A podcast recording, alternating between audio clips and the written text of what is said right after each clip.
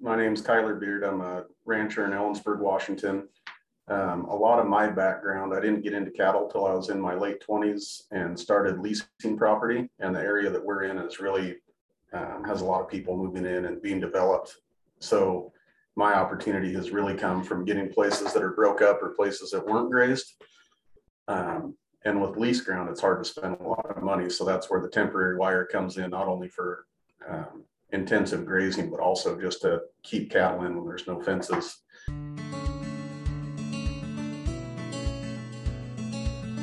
Hey, hey, it's Shaye Koester, and I'm your host and the founder of Casual Cattle Conversations, a global rancher education company that strives to bring honest thoughts and conversations from ranchers and leaders to other ranchers. Be sure to follow Cattle Convos on social media to have more in depth conversations around the ranching business and lifestyle brought to you. If you are ready to take your operation to the next level and improve your lifestyle too, send me a message about my Rancher Mind group.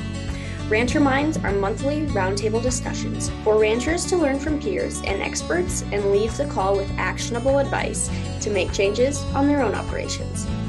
With that, let's see who our guest is today and what experience and advice they have to offer you to improve your own operation.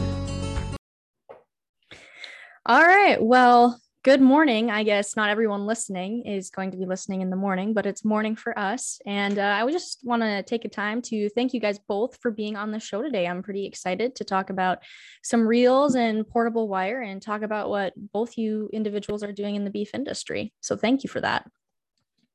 Thank you. Thanks for having us. So, to start off, um, let's have each of you explain and just talk briefly about what you do in the in- industry. Liam, let's start with you, and then we'll uh, have Kyler go after that. So my name is Liam Shaw. I uh, am the sales representative for Gallagher Electric Fence uh, in the Pacific Northwest, Washington, Northern Idaho, and Eastern Oregon. I've been with Gallagher for 12 years now, and just traveling around helping producers, farm stores, and with electric fence needs. Um, him and I have known each other for quite a while and been a good buddy and a good customer. So I thought it was a perfect opportunity for producer to talk about some of the products that we use. Uh, I've got a small little hobby herd of cows myself. And so I dabble around in my own intensive grazing and rotational management. Well, absolutely. And rotational grazing and um, management there has been a pretty hot topic on the show. The audience audiences really like that. So I'm excited to uh, bring in yours and Kyler's perspective. So, Kyler, would you share kind of your background and really what you're doing on your operation on the grazing side? So, my name is Kyler Beard. I'm a rancher in Ellensburg, Washington. Um, a lot of my background, I didn't get into cattle till I was in my late 20s and started leasing property. And the area that we're in is really um, has a lot of people moving in and being developed. So my opportunity has really come from getting places that are broke up or places that weren't grazed. Um, and with lease ground, it's hard to spend a lot of money. So that's where the temporary wire comes in, not only for um, intensive grazing, but also just to keep cattle in when there's no fences so I started in the cattle, running my own cattle probably in about 2010. Um, and since then have kind of kept going and, and starting to put in a little bit more permanent fence. But a lot of what I have is all single strand hot wire that we're running out and started to, to learn a little bit more about um, hot ground when we get into the, the drier weather and the drought years like we've had the last couple years. But um, yeah, Liam's Liam's been a huge help, and we're college buddies. And then he went to work for Gallagher about the same time I started running cattle. So I've had a little bit of experience uh, deviating away from Gallagher, trying to save some money, and in the end, it really uh, it, it didn't. the products don't last as long, and uh, keeping cattle in is the most important part. Well, absolutely. So, you know, I think what you what you brought to light with about how in your area, you know, it's it's being developed people are moving in so you have to kind of break up where you're able to run your cows and that's something that isn't only being seen in your area of the country i mean that's happening all over. So i'm oh, kind of excited to really bring that in and talk about that a little more. So can you explain a little more about what your grazing strategies look like? I mean you said you've used temporary wire but are you running um, on any specific protocols. I mean, most ranchers kind of adapt to their own systems as to what works for their timing and frequencies. But can you talk a little bit about the grazing strategy you are using in itself? Well, I've got two different types of ground that I'm running on. So in our valley, we have a lot of irrigation water. So everything on the valley floor is good irrigated grass. Um, and I've, I've done a couple different strategies and I'm still trying to find out what works with keeping cattle content and my schedule having to go from, I've got pastures that are about 40 minutes away from each other. Um, so when I, I started, it was kind of fast growth, fast move. So if, for instance, I had eight pastures on a 32 day cycle, there's seven pastures resting. So I would just divide the resting pastures by the, what I thought the grass cycle was. And when you do that, you you end up having kind of an uneven graze, but as you slow the cattle down and stay there longer, you get a more even graze. And then I kind of went into looking at just residual height. Um, and naturally the pastures that are resting end up getting taller and more rank. So when you get into it, or not taller in rank necessarily, but there's more feed. So as the other pastures need more rest, you're slowing down to graze those off to a certain residual height. Um, and the irrigated ground is kind of fun to play with because it's it recovers really fast and you can you can mess up and still catch back up later. Um, the other ground that i have is dry range ground so it's got some native forages. There's a lot of intermediate wheatgrass that's been planted on it um, and pretty much graze it off once a year. So when i'm grazing that i'm purely looking at um, residual height and managing my impact and then i'll switch what time of the year i go on those pastures. So most of the time it gets at least a year rest. Um, sometimes it'll get more than that. And the, the hot wire in that situation, you know, there's, it's in an area where there's a lot of wildlife and then there's also some predators and there's a lot of people. Um, and every land owner has different goals, but fire danger has been one thing everyone's really worried about. And I can't get to all the grass fast enough, especially when I'm starting on, you know, there's about a six mile distance from one side to the other. And I'm on one end and there's a landowner on the other that is worried about fire danger and wants their place grazed off. So last year I kind of put together this little track down the sides of the highway where I went up one side and down the other and grazed off a little 200 foot buffer along the edge of the road everywhere using the hot wire. And we are doing about one to two day pasture moves to get to the other side of the place. So everybody would be happy with me. Um, but that the dry range ground has probably been the most fun for me to to try to figure out how to improve it and and monitor and see the changes. And the biggest difference i've seen is the amount of head days that i'm getting off at the days i can keep animals there but the plant diversity is really changing. And so it's not necessarily that i'm growing more of the same plant but you know the soil's starting to cover up with more plants and more diverse plants. So seeing a lot more especially the last couple years. Um, mule's ear and balsam root have really started coming back. Those are both the yellow flowered plants, um, and and just seeing, you know, some of the places have been farmed and the seed bank that's there and seeing all the different brooms and even alfalfa with no rain that pops up once cattle go across it. That's that's really been been pretty neat. But a, a lot of those places in that area I'm telling you about, there's no fences and there's no stock water. So a lot of room to expand and run cows on it with no infrastructure. Um, so for someone like me, I mean, for a few hundred bucks, I can go fence a section. That's probably a stretch, probably more like a thousand bucks, but fence a section with um, temporary wire, put a pile of cows on it and just be out of there, roll up my fence and go to the next spot without spending, you know, $20,000 trying to fence something. And that's the main thing is he's, he's able to bunch up his cattle pretty tight make an impact on the ground, pick it up and move on and do it somewhere else. Especially where he's at with the fire danger, we can concentrate grazing. If we needed to get into some trees and buck, bunch up the cows there to hit the brush and get that understory taken care of, we're able to do it with reels and temporary fence.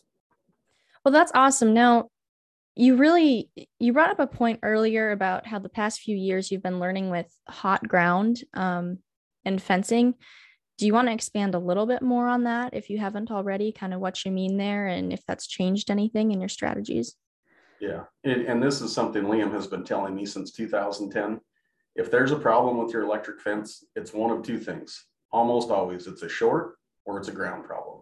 One of the two. Yeah. So if your fence isn't testing high in KV, it's you're shorted out somewhere, regardless of what your fault finder is saying. And if it's hot and cattle are going through it, your ground field sucks.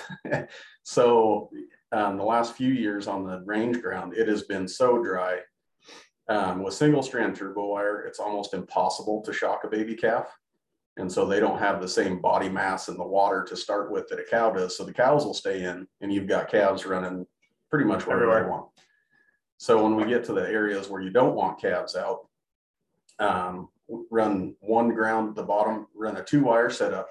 And I make my bottom wire the ground because I don't want the, I want the cows to, to touch the hot wire on the top. And then also if there is a grass load on the fence, it doesn't short the fence out.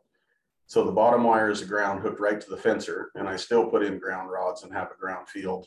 And then the top wire is a hot wire hooked right to the, the fencer, obviously. So when the cattle stick, calves stick their head through it, they short themselves out essentially and, and go back to the fencer. And that really, um, it's really the only way to stop them and it doesn't stop all of them. I mean, we'll, we'll run groups of about 300 pair and, you know, you show up and there's 10 to 15 calves out even with a hot ground. And I mean, it'll just make you bite your lip and, and kind of be upset.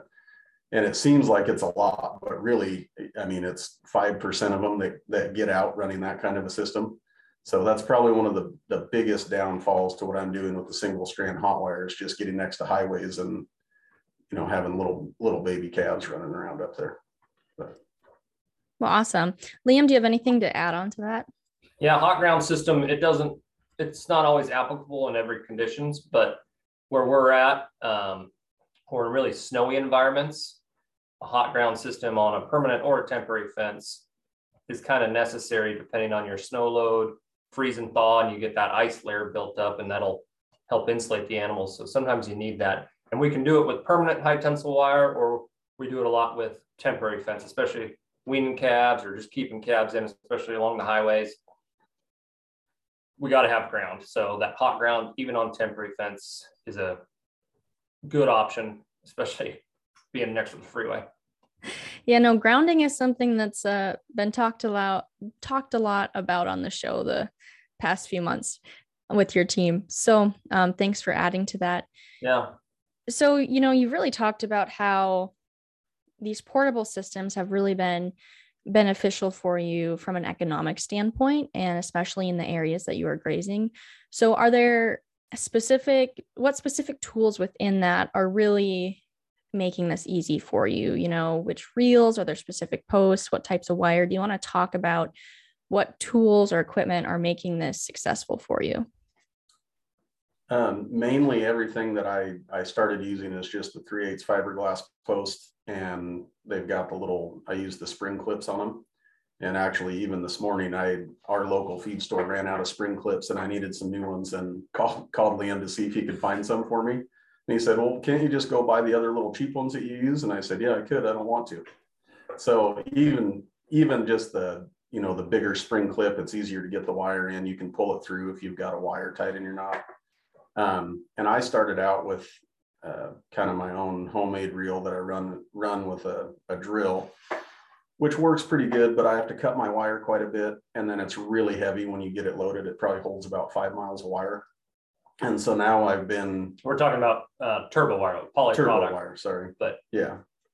And, and so now that I've been doing this a little bit longer, I'm starting to get more infrastructure and I'm building more high tensile fencing. And a lot of what I'm doing is just um, interior fences to make paddocks. And so now I'm starting to buy buy more reels and definitely the one that I like the the most is probably the half mile reel. That's the three to one.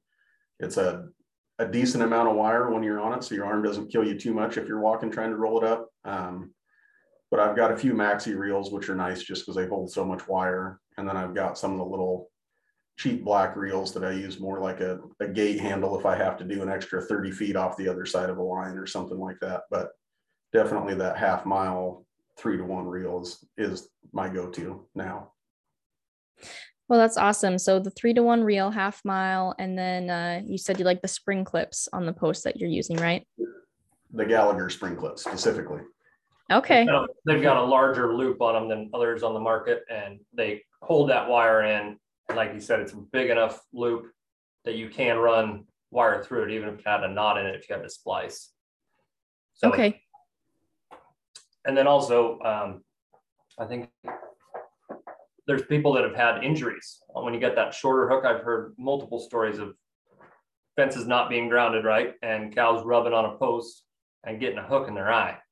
So this hook is a lot better designed to not snag up on anything. Well, that's awesome. Do you have anything else you want to add about um, starting to implement reels into your operation or talking about those reels, Liam? Is there anything else you'd like to share?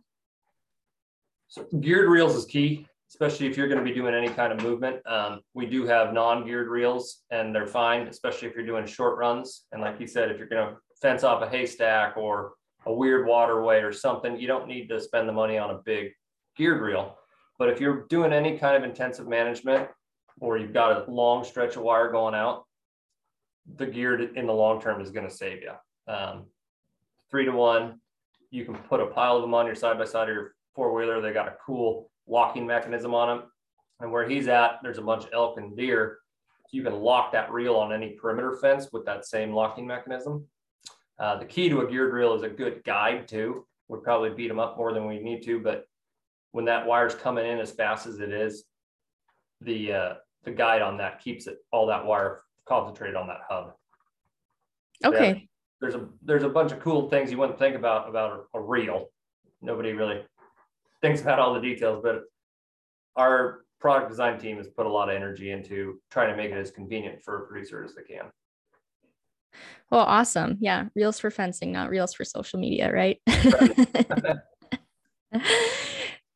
so, you know, Liam, you're in this area and you've obviously helped Kyler. Are there other like, you know, management strategies you see, or, you know, maybe let's shift this and what mistakes do you see people frequently making when they're implementing the reels and portable wires and those systems? Like, what are common mistakes you see producers make that you'd kind of like to see them avoid when they start out?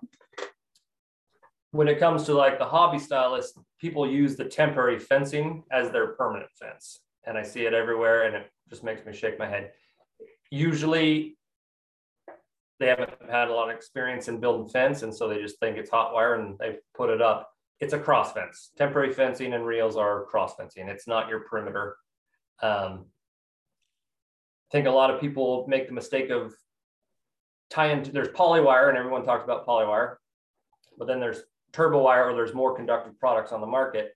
You got to make sure that you're buying the right wire for what you're doing. If you went and bought four rolls of poly wire, I know you're going to go home and fail because even with the biggest energizer, that wire is not conductive enough. It can't handle more than a quarter mile. Everyone in the electric fence business sells a quarter mile poly wire, but nothing bigger for a reason.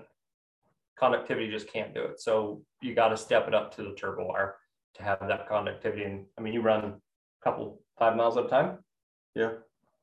because it can pass that energy down the line. Now you need a big powered energizer to do it, but That's that is one of the biggest mistakes that I made in the beginning when I was saying I went away from Gallagher products. Um, turbo wire when I started, especially around here, was the best fence fencing wire that we could get, but it's really expensive comparatively when you're looking at it on the shelf. And the other, you know, even if it's a braided wire from somebody else, I mean, after one year in the sun, you go to pull your fence up tight and stretch it and it breaks. And pretty soon the whole thing is breaking. And I have turbo wire. I don't remember what I was saying. 2010 is when I started buying turbo wire. This is the first year I started throwing some away. And a lot of the reason I'm throwing it away is um, mainly just because there's so many knots in it. You know, I'll, I'll unroll it and I've cut it and spliced it so much with that big homemade reel that I have, which is why I like the little reels too. You don't have to cut your wire. Um, I mean, I'll roll it out and there's 20 knots within 10 feet, and I'm thinking, okay, I can I can probably get rid of this wire now. Um, but the one of the biggest mistakes that you can make when you're running turbo wire is your fence not being hot. If it's laying on the ground, I mean, the cattle are going to chew on it, and then you'll have a dead spot in your wire that you don't know about, and you can't figure out why the other side of your fence isn't hot. So if you are going to run a hot fence, you better make sure it's hot and don't leave your wire laying out, which I'm guilty of all the time. sometimes I don't know why, but there's something in that plastic that cabs love to chew on. So yeah, you're usually cutting out 10 feet because it's all munched up and Yeah. there's something in it they love. well, thank you for sharing that and, you know, talking about some of those beginning mistakes or mistakes that you see other ranchers make on this front um, when we look at the fencing side of things. You know, you've really hit a lot of great areas um, as far as how you're managing and what other producers need to know. Is there anything else you would like to share with other ranchers out there who are um, interested in either improving or starting this process? You go first. All right. Um, yeah, I, I mean, just a little bit of difference. You know, if you you don't have to go invest enough to be doing one day pasture moves. But if if right now you're doing a two week pasture moves, buy enough fencing to make one more cross fence and do one week pasture moves. And it, it is amazing how much difference you'll see in in how much grass you grow. It's more about the recovery of the grass ahead of you or behind you that you have to worry about more so than the pasture that you're in. Um, but yeah, I mean, that, that's all I would say. You don't have to get crazy about it. And that's one of those things when I was telling you, kind of figuring out what works for me. I personally like three to four day pasture moves now. So I don't have to be right back there at three o'clock every day to be able to take the hot fence down or the cattle are going to be mad at me. And then I kind of like to place my mineral tubs and I like to ride horses. So I'll kind of place cattle within that pasture if there's a spot I need more animal impact. Um, but I've also done as much as, you know, moving them three times a day.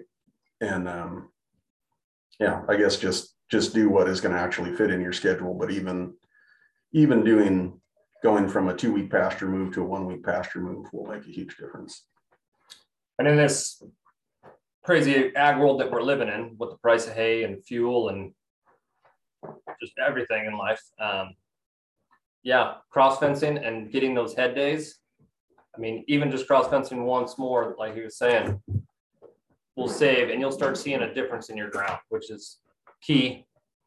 We need it for future generations. So every time you're cross fencing it or doing anything to that land that's going to improve the quality of grass, that's less you're feeding. That's less you're having to go out there.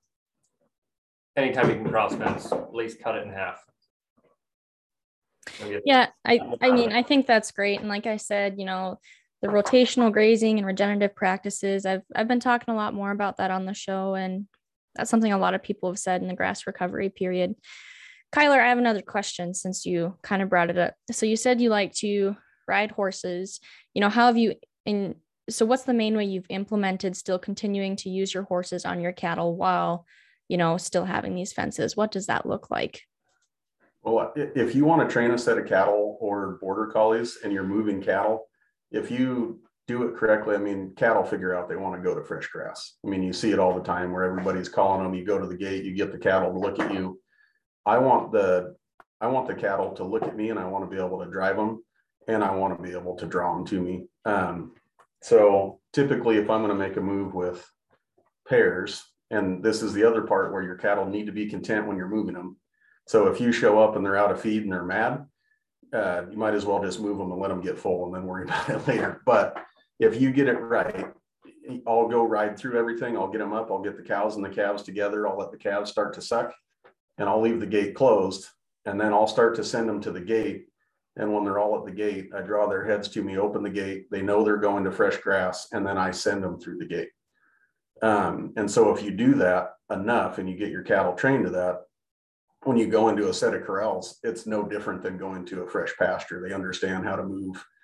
Now, if you were take the cues off you, yeah, and so it's an opportunity to train them when you already know where they're going. And the same with a border collie dog. I mean, if you want to make some good border collies, all they want to do is go bring cattle to you. So if your cattle are already coming to you, it's pretty simple. I mean, all you have to do is send them and all the cattle are coming and they show up and look like a bunch of rock stars. um, so really the, you know, the frequent pasture moves done correctly. Um, I mean, you can get a set of cows really trained to handle and a set of dogs that are bringing cows to you and the two of them aren't worried about each other. I mean, every time they see the dogs, they go, okay, where's Kyler at? We got fresh grass coming. Um, so it's it's not a threatening thing to them. Or you know, talking about the predators, that's one big thing I haven't had any problems with predators where I'm at, and there has been some wolf predations, and there's cougars, and there's bears, and I mean, one of the pastures I have, it's a neighborhood now, but it is a thoroughfare for wildlife. Um, and that's why everybody's building up there because it's so beautiful. But I've had wolves pinged in, in my cow pastures and around them, and really, I, I've had hot wires get knocked down once in a while. But really, if it's up and hot, the elk don't bother it. Um, I mean, the biggest problem I'll have is they'll they'll hook the wire and drag it into an old down fence, and then it'll short it out. Um, but having the cows bunched up like that in one big one big group with dogs that that the cows don't see as a threat. When they see dogs, they stand up, they get their calves, and they get in a group um, rather than sticking their head in the air and running off. And that would, I would imagine, trigger a response in a wolf that would be like a cat running from a house dog. Um, so I think with the the constant moving of the hot wire and the scenario changing and cows that understand to get into a group and stand up is really kind of um, mitigating my risk with predators or at least giving me a little better chance than you know the guy that's kicking 400 out on 30,000 acres and hoping that he's going to be okay. Well, thank you for sharing that. I I really appreciate hearing that. So, and that's that's really interesting for me because we don't have the same amount of predators where I'm at. So, um, that's really neat to hear. Actually, um, haven't had a lot of people from the west on the show, so I like hearing the perspective there. Do you have anything else you want to add before we wrap up? In electric fencing in general, and Kyler alluded to it, you didn't buy enough power out of your energizer because you can never complain about more horsepower out of your pickup. So same thing with your charger. Buy the most conductive fence for your situation and grounding. Those are the three key things on temporary and permanent fence to keep in mind. Well, awesome. Thank you very much for joining me on the show today. I look forward to sharing this uh, with my audience. Thank you for having us. having me. And that's a wrap on that one. Be sure to let me know your thoughts on the episode and if you have any further questions around the topic. Take care and have a great day.